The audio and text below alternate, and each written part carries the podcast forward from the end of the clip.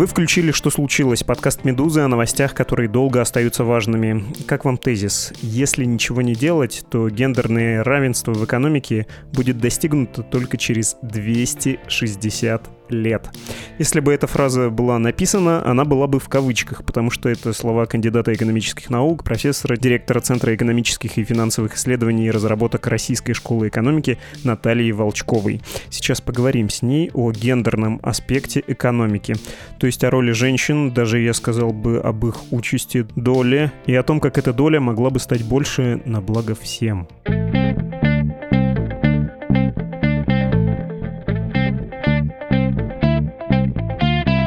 Наталья Александровна, здравствуйте. Добрый вечер. Мы сейчас с вами про гендерные разрывы в экономике поговорим. Вы еще объясните, что это такое, хотя интуитивно это многим понятно. И речь пойдет про мировую экономику, но хочу вас попросить и про нашу с вами родину тоже не забывать. Будет здорово, если вы, объясняя, будете в том числе и сравнение с Россией приводить. Хорошо? Да, конечно. Как-то вы читали открытую лекцию под названием «Как гендерное неравенство влияет на экономику», и ваша родная Российская школа экономики на своем сайте заголовком вынесла цитату. Я тоже не удержался, и в начале, когда поприветствовал слушателей, ее уже приводил, и еще раз хочу повторить, слишком уж она хорошая. Если ничего не делать, то гендерное равенство в экономике будет достигнуто через 260 лет. Можно наивно спросить, что такое гендерное равенство с точки зрения экономической науки? А, мы, изучая экономику, наблюдаем, что многие показатели социально-экономические, посчитанные отдельно для женщин и мужчин, различаются.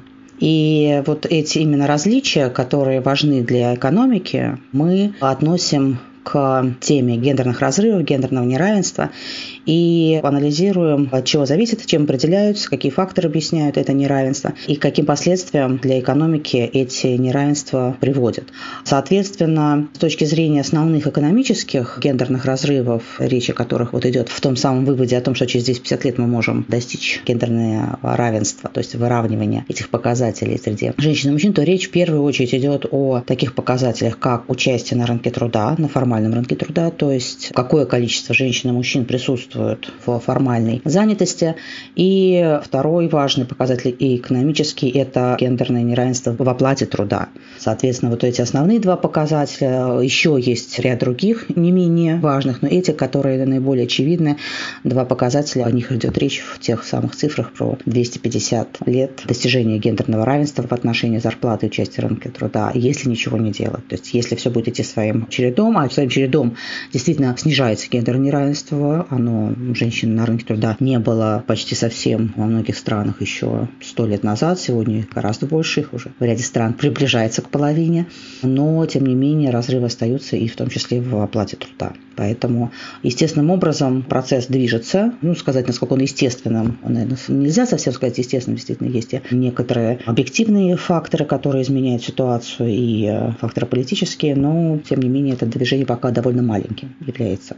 Нужно сказать, что вот задача снижения гендерного неравенства является одной из 17 целей устойчивого развития, объявленных ООН как те цели, достижение которых позволит увеличить благосостояние мира и каждой отдельной страны в частности про зарплату, про формальную занятость. Это самый легко усваиваемый, легко понимаемый показатель в мире. Насколько обычно отстает э, зарплаты средняя, медианная, ну, та и другая, у женщин от мужчин и в России. Каков этот показатель? Если говорить о странах ОСР, странах развитых, по которым есть такие хорошие данные, а, дело в том, что не все страны хорошо считают эти показатели, то там, где у нас есть хорошая надежная статистика, в среднем по странам ОСР, то есть странам развитым, разрыв оценивается в пределах 15% в среднем. Но при этом есть страны, разрыв которых составляет свыше 30% вот в этой группе стран, и есть страны, где разрыв составляет менее 5%. Россия здесь находится вот на той стороне этого диапазона, вот на плохой стороне, на стороне, где действительно разница составляет около 30% по тем нескольким исследованиям, которые сегодня есть по России. Именно эту цифру, эту цифру была озвучена правительством не так давно. В среднем 27-30% составляет разрыв в среднем между доходами мужчин и женщин. Но все это, я имею в виду неравенство, не надо понимать линейно. Не в том смысле, что женщине платят меньше, а мужчине больше при равных условиях.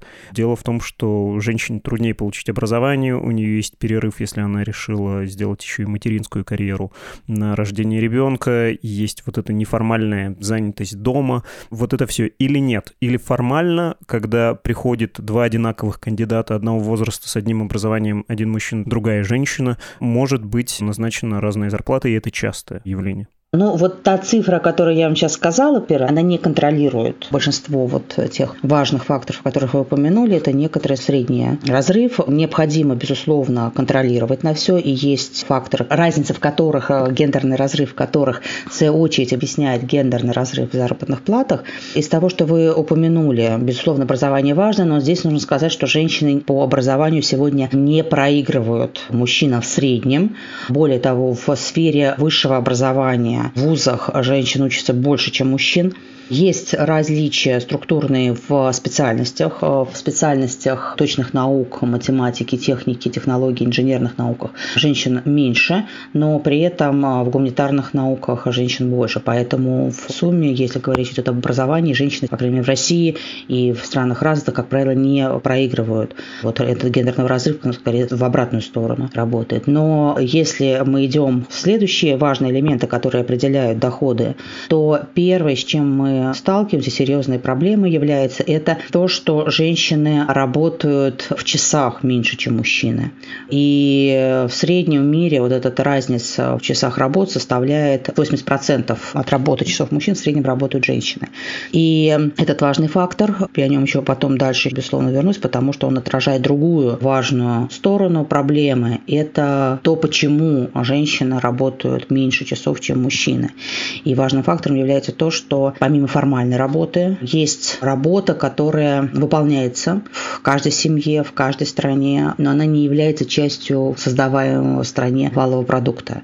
Это неоплачиваемая работа. Это неоплачиваемая работа, связанная с домашним хозяйством, с уходом за детьми, уходом за пожилыми родственниками. И ее, как правило, выполняют женщины. И разрыв, гендерный разрыв в неоплачиваемой работе, выполняемой женщины, он сильно смещен в сторону женщин, в среднем где-то в мире это 75%. От всей неоплачиваемой работы выполняют женщины. Есть страны, страны, например, в Азии, где эта цифра еще выше, где она выше, может быть, 90%. Соответственно, поскольку количество часов в сутках ограничено, и выполняя эту бесплатную, но необходимую для существования семьи, домохозяйства работу, соответственно, женщины меньше могут предложить и на рынке труда времени, и отсюда вот мы получаем меньшее участие женщин на рынке труда и соответствующие меньше часы работы в формальном оплачиваемом секторе. И еще как бы очень важный структурный элемент участия женщин на рынке труда, который тоже носит вклад в разницу по зарплатам, это то, что с точки зрения структуры экономики есть очень большие гендерные неравенства в том, в каких сегментах работают женщины в большей степени, в каких сегментах экономики в большей степени работают мужчины. И так складывается, что в среднем женщины работают в менее производительных секторах экономики в сравнении с мужчинами. В среднем. То есть отсюда также следует и вот эта часть разрыва в заработных платах, среднего в заработных платах из-за того, что структура размещения женщин в структуре экономики, оно смещено в пользу менее производительных секторов. Это сельское хозяйство, это услуги по сравнению с промышленностью. При этом нужно сказать, что не все линейно, как вы вот тоже здесь говорили, если в среднем в промышленности женщины в меньшей степени представлены, чем мужчины, то вот, например, внутри промышленности есть сегменты высокопроизводительных, где женщин больше, чем мужчин. То есть внутри каждого сектора есть свои распределения, на которые тоже надо смотреть. То есть есть крайне высокие производительные сегменты, где женщин и больше бывает, чем мужчин. Но в среднем, тем не менее, распределение не в пользу женщин с точки зрения производительности труда в секторах экономики. Как это может быть э, сглажено? Ну, потому что то, о чем вы говорите, это представляется каким-то чрезвычайно большим явлением, сложным, которое трудно корректировать, и цифра в 260 лет не выглядит такой уж фантастической, послушав то, что вы сказали. На примере России можете объяснить, как можно этот дисбаланс, этот разрыв сократить? Но нужно сказать, что ситуация в России не самая, конечно, критическая с точки зрения вот упомянутых мною факторов. Да, женщины выполняют больше половины неоплачиваемой работы в России, но это не 90%, как в ряде стран. Здесь Россия далеко ушла от развивающихся стран в среднем. Все-таки мы по многим показателям Россию в отношении гендерного неравенства относим к странам ОСР, странам более развитым. Но, тем не менее, проблемы, конечно, остаются. Каким образом можно решать это? Это созданием условий, при которых вот эта неоплачиваемая работа перестает ложиться в большей степени на плечи женщин. Здесь очень может сильно помогать и государство. Это развитие тех публичных секторов, которые предоставляют услуги по уходу за маленькими детьми, по уходу за пожилыми родственниками. В этом случае, имея доступ к недорогим, качественным услугам, женщины будут принимать для себя решение оставаться им и дома выполнять эту работу, и либо идти работать в формальном секторе, а оплачивать соответствующие услуги в детских садах и в домах престарелых или других видах помощи, которые может быть обеспечены на рынке. Важно, чтобы эти услуги были, они были качественные, они были недорогими. Это могут быть рынки. В том случае, где не может это решить рынок, здесь, конечно, может речь идти и о роли государства, потому что если государство считает, что для общественного блага и для повышения общественного благосостояния женщины на рынке труда должны присутствовать в большей степени, чем сейчас, а это и есть снижение гендерного неравенства, то в этом случае оно будет заинтересовано в предоставлении вот таких публичных услуг, которые позволят женщинам выйти на рынок труда. И этот момент, он, конечно, очень был хорошо понят, и в каком-то смысле история Советского Союза хорошо продемонстрировала, насколько выход женщин на рынок труда может помочь развиваться экономике, как он может повышать темпы роста и развития экономики. И, в общем-то, мы видим, что многие страны европейские следовали этому пути. Вот после военный период было очень много усилий сделано как раз по развитию этих сегментов, в том числе с помощью государства, и это позволяло женщинам идти на работу, вносить вклад вклад в развитие экономики, и при этом все те ранее бесплатные виды деятельности, они выносились на рынок, что тоже, в свою очередь, способствует развитию экономики страны. Ну, то есть, когда мама идет на работу, простите, что так снижаю ваш язык до примитивного, это значит, что в семье в два раза больше денег. Поразительный факт. А если только папа ходит, то, оказывается, живется беднее. Ну, то есть, благо тут понимается не как-то в моральном каком-то контексте, а как вот буквально материальное благо. И вы несколько раз говорили о СР, и я понял, что не все могут э, представлять, что это такое. Это организация экономического сотрудничества, в которой которые входят э, страны золотого миллиарда, э, экономического развития, да. Ну, на сегодняшний день туда входит не только стран золотого миллиарда, я думаю, что Мексику мы вряд ли можем отнести к странам золотого миллиарда, то есть вот туда подтягиваются страны, то, что называется, выше среднего уровня развития, а многие страны тоже туда входят. Здесь несколько есть э, критериев, по которым страны могут вот стать членами этой организации. Это организация, задача которой является накопление, осознание и распространение позитивных самых опытов управления государством, управления страной. То есть это организация, которая анализирует среди своих членов, как устроено государственное управление во многих, во многих секторах и распространяет наилучшие практики, анализирует, какие практики наиболее наилучшие и их распространяет. И, в частности, тема гендерного неравенства – это один из аспектов, которым тоже занимается ОСР, и наилучшие практики распространяются по членам, ну и, конечно, доступны всем другим странам, которые заинтересованы в том, чтобы улучшать качество государственного управления. И еще один момент, который вот я хотела бы в связи с гендерным неравенством сказать, и который тоже вот он, в общем-то, связан как раз с тем, о чем только что сейчас говорили. Вот вы сказали, там, да, мама выходит на работу вместо того, чтобы, да, вот долго сидеть с ребенком, не имея возможности воспользоваться услугами детских учреждений. Здесь есть еще такой момент. Вот еще одна политика, которая также очень хорошо способствует разрешению проблемы гендерного неравенства неоплачиваемой работы, это отпуск по уходу за ребенком папы. Практика тоже, в первую очередь, европейских стран показывает, что это имеет долгосрочный эффект не только на тот короткий период, пока требуется уход за ребенком, когда папа берет часть отпуска. В каких-то странах он, в общем-то, обязательно практически берет его, потому что этот отпуск не дается маме, это не просто выбор мамы и папы добровольно решают, как его делить, а дается половина отпуска маме, половина папе. В этом случае мы видим, что и долгосрочное участие папы в воспитании ребенка и в семейных, в том числе вот неоплачиваемых работах, оно становится более равномерным. Это разделение труда между мужчиной и женщиной после того, как папа имеет опыт по участию в ходе за маленьким ребенком в рамках своего декретного отпуска. Я вас хотел спросить про страны, точнее про страну, может быть, одну, в которой наилучшим образом все устроено и где гендерный разрыв минимален. Рискнете привести какой-то наиболее удачный опыт, на который всем надо ориентироваться и странам экономического сотрудничества и развития, и всем остальным? Ну, я бы сказала, что, как правило, таким примером являются страны скандинавские. Не конкретно каждая из, э, из стран, но вот в целом пул этих стран, они отличаются даже в от среднеевропейского опыта. У них большое количество показателей гендерных разрывов э, является одним из минимальных. То есть они являются довольно благополучны в этом отношении сегодня и активно проводят политики снижения гендерных разрывов э, в экономике, в социальной сфере, в политике, в управлении экономикой и страной. Поэтому, наверное, это самый такой вот очевидный пример. Хотя не только эти страны, мы видим, что и в ряде других стран, хотя, может быть, по более таким специальным условиям, в силу специальных условий этих стран, тоже довольно низкий гендерный равенство. При этом нужно сказать, что есть и страны бедные, в которых гендерный разрыв не такой высокий, как в ряде более развитых стран, но это скорее связано с тем, что там в условиях сильной бедности очень большая доля бедного населения, и мужчины и женщины вот из части очень бедного населения работают для того, чтобы выжить.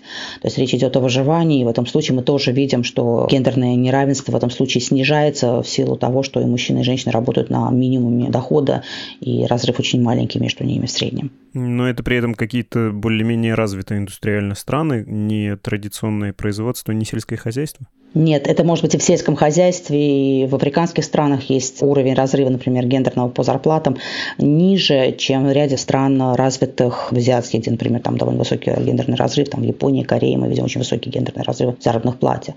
Но это, еще раз, связано с тем, что для того, чтобы выжить на минимальную зарплату, работают и мужчины, и женщины, для того, чтобы их семьи выжили, но это речь идет о очень низких зарплатах, и на них, на этом фоне, конечно, разрывы тоже очень маленькие. А можно попытаться назвать какую-то сумму в ВВП по покупательской способности на душу населения в год, после которой можно говорить о том, что систему можно настроить да, более-менее комфортно, потому что вы говорите или очень бедные, или скандинавские страны, да, но большинство стран не экстремально бедные и все-таки не живут как э, Финляндия, Швеция, Норвегия. Есть э, какая-то граница, где можно зафиксировать. Вот с этим уже можем работать. Я просто, может быть, э, разверну немножко мысль. Патриархат — это же, ну, традиционная семья — это не потому, что людям так нравится жить, существует. Это веками обтесанная система экстремального выживания, когда у тебя голод является обыденностью. Раз в несколько лет он приходит, и часть твоей семьи, чаще всего самые маленькие, просто вымирают, да, как было в русской деревне до 20 века, на самом деле, и в 20 веке тоже. Ну, то есть, не знаю, там самая незавидная судьба, наверное, была у старшей какой-нибудь девочки, потому что на ней все детки, матери часто не занимаются даже детьми, они занимаются той частью хозяйства, где мужская сила не нужна, потому что мужики в поле ушли пахать. А девочка воспитывает детей, потом она становится женой, не дай бог еще самый молодой из жен в доме своего мужа и терпит по вертикали вот этой женской, точнее бабской, это не пренебрежительное слово, это, в общем, из того лексикона, все побои. Ну, вот эта вся ужасная система, очень душная, она нужна была для того, чтобы можно было выживать каким-то образом в условиях, когда у тебя просто калорий не хватает. Сейчас, наверное, какие-то регионы до сих пор живут в похожих условиях или нет. Дело не в ресурсах, дело именно в инерции вот этой институциональной, культурной. Если мы смотрим большую вариацию стран по уровню развития, то мы видим здесь истории вот от той, о которой вы сейчас говорите, то есть для стран бедных, где такое разделение труда и обязанности является единственным возможностью выжить, то есть распределяются ресурсы для выживания таким образом. Но уже когда мы переходим к группе стран развитых, где уже пахать в поле может не обязательно мужчина, а с такой же возможностью это может женщина, поскольку высокотехнологичные оборудование и техника используется для обработки в поле, которые не требуют э, физической силы, а скорее, в общем-то, к ней абсолютно одинаковые возможности управлять ее имеют и мужчины, и женщины, если они соответствующее образование получили, то вот здесь как раз роль нашего прошлого исторического, которое детерминировало разделение труда и обязанности на протяжении многих столетий, она играет такую злую шутку, злую роль с точки зрения вот выравнивания этих разрывов, о которых мы говорим. Именно это является во многом сегодня основой вот гендерных разрывов в развитых странах и в странах высокого уровня развития среди развивающихся. И не таргетируя, не занимаясь этим изменением социальных норм, мы, конечно, проблему гендерного разрыва не решим полностью еще многие годы. И стереотипы, которые предопределяют эти роли, эти разделения, в частности, вот этого бесплатного труда, бесплатной работы по дому в пользу женщин, они легко их менять, эти стереотипы, но не невозможно. Для этого необходимо, в общем-то, обращать внимание на то, где мы явно видим стереотипы, где мы должны и можем их изменять зафиксировали, если в вашей деревне, например, вы живете в деревне, не пашут на лошади, а все-таки есть трактор и автомобиль для вас не диковинка, значит, ресурса хватит на сокращение гендерного разрыва. Ну, я, кстати говоря, по поводу автомобилей, да, недавно вот буквально только прошла здесь, прочитала историю, не смотрела, насколько она верифицировала, но я думаю, что она источник был достаточно достойный, что все-таки первый раз так с точки зрения длинного пути на автомобиле или на прообразе автомобиля его проделал проехала женщина, жена Бенца, которая проехала первые около 200 километров на автомобиле, на первом вот на том, созданном ее мужем. То есть именно она, женщина, как раз села первая за руль и такой путь проделала, при том, что сегодня у нас по-прежнему во многих странах в России есть отношение там, к женщине за рулем довольно такое неадекватное. Ну уж, кажется, нет, ну, возможно. Вам виднее. Я могу не замечать. Ну, я надеюсь, что это меняется. Ситуации, что чем больше женщин за рулем, тем более выравнивается отношение к водителю, независимо от того, какого гендера он собой представляет. Вы упоминали уже эти страны. Я назову, сославшись на исследование 2018 года, про то, что аутсайдеры в разнице зарплат между мужчинами и женщинами, в общем-то, неожиданные государства. Южная Корея, Япония, Эстония и Израиль.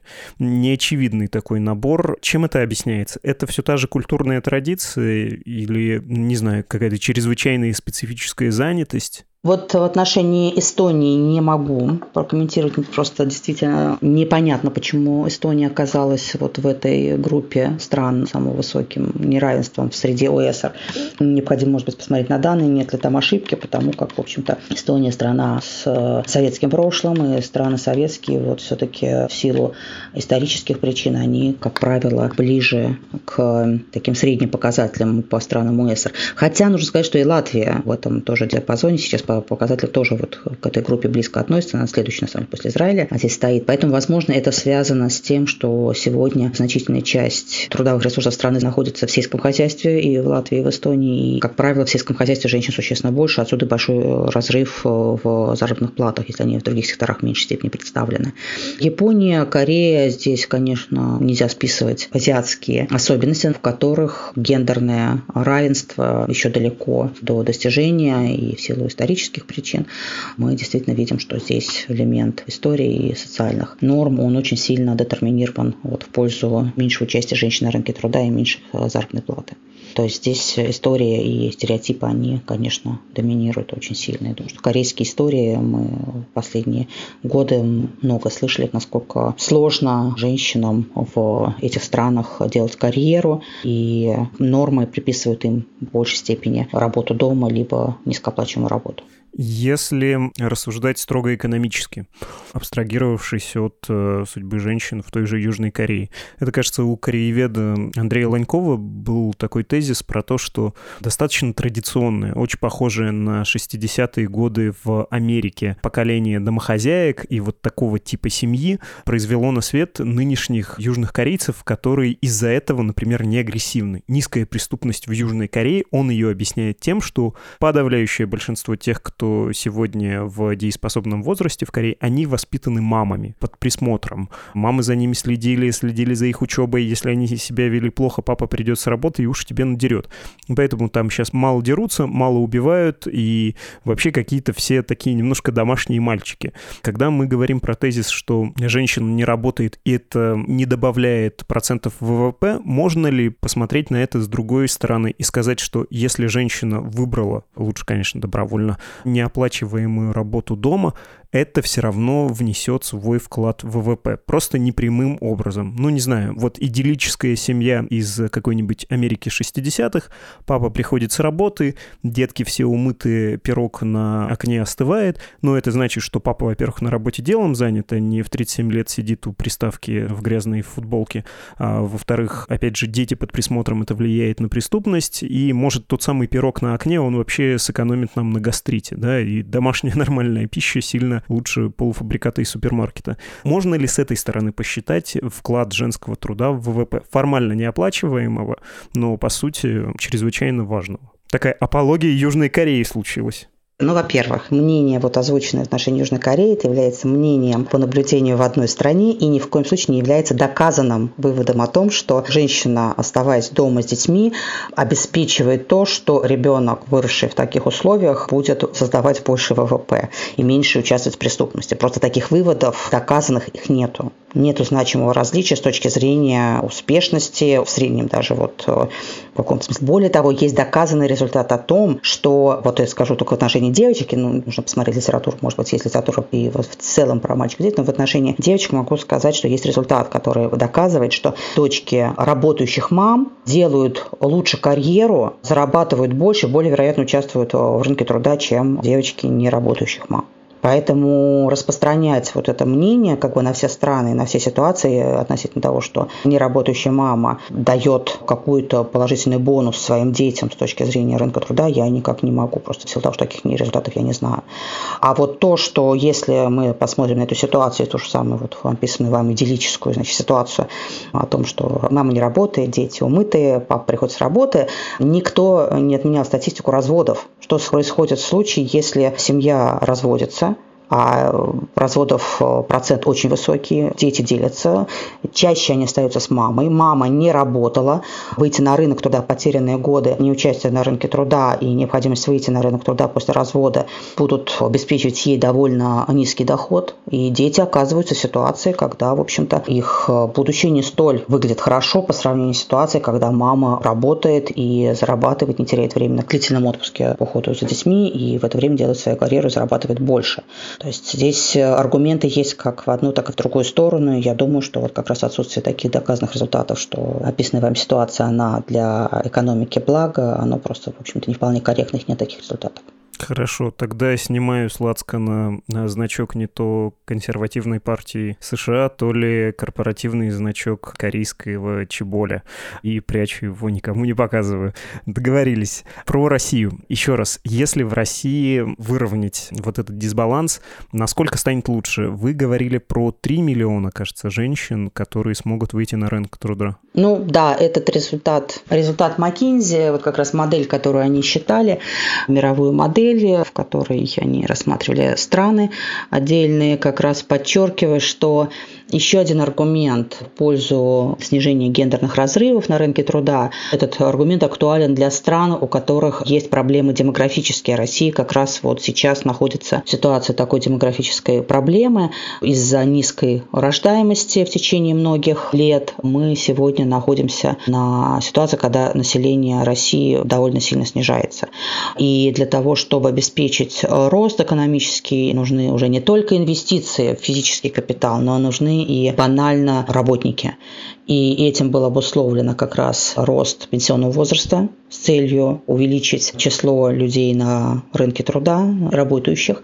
И вот еще одним аргументом и политикой, которая могла бы работать против этого демографического спада, это увеличение женщин, вывод женщин на рынок труда из вот этой самой бесплатной занятости по дому. И это позволило бы там в течение нескольких лет 3 миллиона работников на рынок труда плюс обеспечить за счет вот этого снижения гендерного неравенства. При том, что если ты хочешь этих э, работниц использовать, у тебя должны быть высокопроизводительные места. Ну вот сейчас, например, в России, в том числе в Москве, проблема мигранты уехали, и снег убирать некому, вообще прибираться некому. Если у тебя вместо пяти человек будет один, но на тракторе, неважно какого пола, это уже другое качество экономики, другое качество производительности. Короче, всем выгодно, чтобы женщины вышли на рынок. Безусловно. Тем более, что речь идет о, во-первых, женщинах, которые родились, выросли в России и получили образование, и они более вероятно получили высшее образование даже по сравнению с теми мигрантами, о которых вы говорите. То есть, если смотреть в этом срезе 3 миллиона рабочей силы женщин российских, многие из которых имеют высшее еще и образование, по сравнению с тремя миллионами мигрантов, которые могли бы делать какую-то значит, работу в России, то речь идет, в общем-то, принципиально о разных уровнях и встроенности в культуру. Это люди, речь идет о российских женщинах, которые, безусловно, являются неотъемлемой частью российской культуры и являются носителями российской культуры. И, конечно, они гораздо выше среднего образованы, чем мигранты. И поэтому, если выход их состоится на рынок труда, то и это будет иметь очень важные экономические последствия с точки зрения развития экономики. Также еще один момент, о котором забывают как раз в этом отношении. Я уже несколько раз упоминала, что как раз высшее образование у нас чаще получает женщины, чем мужчины. Высшее образование во многом у нас финансируется все еще государством, и замечательно, что оно финансируется это государством, то есть это бюджетное в том числе образование. И это означает, что обеспечивая большее смещение в образование женщин, в том числе за счет государственных средств, в итоге на рынке труда экономика недополучает этих женщин. Это значит, что эффективность расходования государственных средств, не только государственных, но и частных средств, в той части, в которой финансируется высшее образование из частных бюджетов граждан, оно является, это расходы неэффективными в силу того, что экономика не получает того эффекта, который могла бы, если бы эти женщины, получив образование, еще и вносили вклад в развитие ВВП страны и экономического роста. Понятно. Ни с чем не поспоришь тут. Э. Это исключительно бюджетный аргумент, который вот нужно иметь в виду, и это, с моей точки зрения, должно быть весомым аргументом в пользу того, чтобы государство стало серьезно относиться к этой проблеме. Да, университеты не должны быть э, дорогими тиндерами, своднями, да. Пошла в университет, чтобы мужа хорошего найти, это со всех сторон похабная позиция. Нам надо, боюсь, с вами прощаться. Напоследок, Наталья Александровна, хочу задать вам личный вопрос. Вы как к 8 марта относитесь? У нас выпуск выходит как раз в праздник. Ну, я как гендерному празднику отношусь к нему отрицательно. Есть большое количество других праздников, которые к женщине имеют самое непосредственное отношение. Поэтому именно то, как эволюционировал праздник сегодня такой гендерный, я к нему не очень позитивно с этой точки зрения. Но как вот э, его историческую важность этого праздника, я считаю, она крайне важна. И у меня был однажды такой опыт. Я случайно оказалась в ЮАР, когда там у них есть свое 8 марта. Оно не 8 марта происходит, оно, так, в августе у них. И я увидела, что вот в современном мире, но в ЮАР представляет собой как раз праздник участия женщин в политике. Это потрясающе. Это открытое обсуждение, это демонстрация женщин проходила, но она не была связана скорее с каким-то таким пафосным или популистским прохождением женщин по центральным улицам Притории. Это было очень важное обсуждение, публичное в Большом парке, в том числе с президентом страны. Президент страны присутствовал. И любой человек мог прийти. Я сама прошла и присутствовала при том, когда президент страны с женщинами обсуждал вопросы участия женщин в политике, решения проблем женщин дома, в медицине, в учебе, в, на работе. То есть вот это участие и действительно таргетирование именно вот этих тем, не просто популярный значит, праздник, в котором дарят цветы и позиционируют это как праздник женщин, а именно источник этого праздника, как привлечение во внимание к участию женщин в политике, я считаю крайне важным, потому что это позволяет нам и решать большое количество проблем, не связанных напрямую с политикой, а связанных как раз с проблемами и гендерного равенства вот в той самой неоплачиваемой работе, в оплачиваемой работе, в образовании, медицине и так далее. Вот в этом отношении я считаю праздник крайне важный. К сожалению, наверное, не так много стран, в которых смысл этого праздника продолжает быть таким. На меня ЮАР произвела потрясающее впечатление в этом отношении. Хорошо, тогда не поздравляю, тем более, что сам со странным чувством принимал поздравления 23 числа, но прощаюсь э, с удовольствием и желаю вам, всем женщинам России, да и мужчинам заодно, чтобы гендерный разрыв сократился. От этого польза всем, от этого всем хорошо. Спасибо, до свидания. Спасибо большое. Всего хорошего.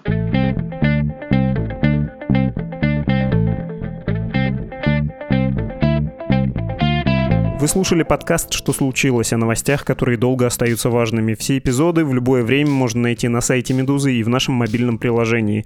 Есть там раздел «Подкасты», заходите, ищите.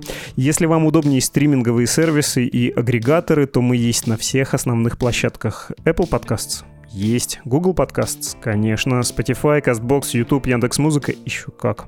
Ваши сообщения с предложениями по темам и вопросами ждем на e-mail подкаст собакамедуза.io и в Telegram Медуза Loves You. До встречи!